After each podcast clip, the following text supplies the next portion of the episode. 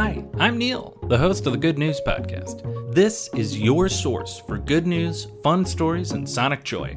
All of this goodness is coming to you from beautiful Chicago, Illinois. 2022 is just about to wrap up, and I decided to take a look through the Good News Podcast episodes for this year and see what episodes stood out to me and give a little bit of a refresher. But honestly, that seemed a little bland. So instead, I noticed that there were a couple themes, and I realized there's sometimes so much good news, it, it definitely can't fit into the Good News podcast. So I'm going to take a look at three themes, refresh, and give some additional information about those as well. First, it felt like there was a ton of good news about animals that had previously been extinct or on the brink of extinction, making some comebacks. So, first, let's talk about the COP15 summit in Montreal.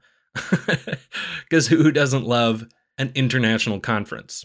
The United Nations Biodiversity Conference, COP15, has reached a historic agreement. Probably the biggest part of the agreement is an international commitment to protect 30% of land and water considered important for biodiversity by 2030, known as 30 by 30. As of today, it's more like 17% of land and 10% of marine areas are protected. So that's a pretty big deal. And just looking through the news, there have been a ton of flora and fauna rediscovered in this past year. An orchid in Vermont that was very rare and thought to be extinct has been rediscovered. A formerly extinct and endangered butterfly had a great year in the United Kingdom. Iguanas on the Galapagos Islands were previously locally extinct, but have been doing great. Fernanda the tortoise was something we covered on the Good News podcast. So there's hope for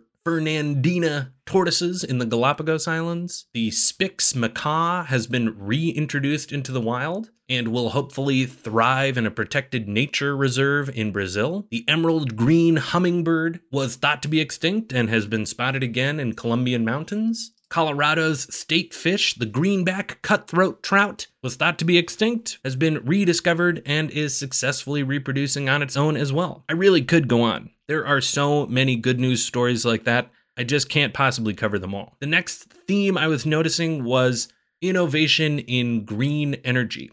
At the start of the Good News podcast, I feel like we did more stories about that, but some of that good news has just become more and more commonplace, probably due to how cheap it is to make solar and wind energy compared to other forms. As of this year in the US, clean sources of power made up a record breaking 38% of US energy. And of all the energy production that was built, 81% of it will come from renewable sources. That is pretty darn good news. So, in addition to cool tidal power projects and fusion energy, and all the other things that we have covered on the Good News podcast, clean energy is thankfully becoming cheaper and more readily available across the planet. And finally, New but not surprising science has confirmed stuff we've known forever. So, just as a reminder, if you're stressed out at this time of year and thinking about your mental health in 2023, remember that the sounds of nature can help reduce anxiety. Walking in nature can help too. Taking a tour of a cultural institution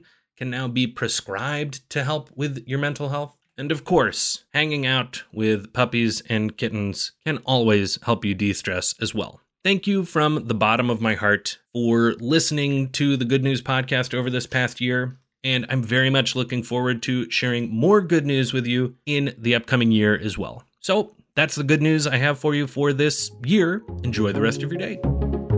Thanks for listening. If you've got good news or an idea for the show, amazing. Send an email to hello at thegoodnewspodcast.fm. While you're at it, follow us on Twitter at The Good News Pod.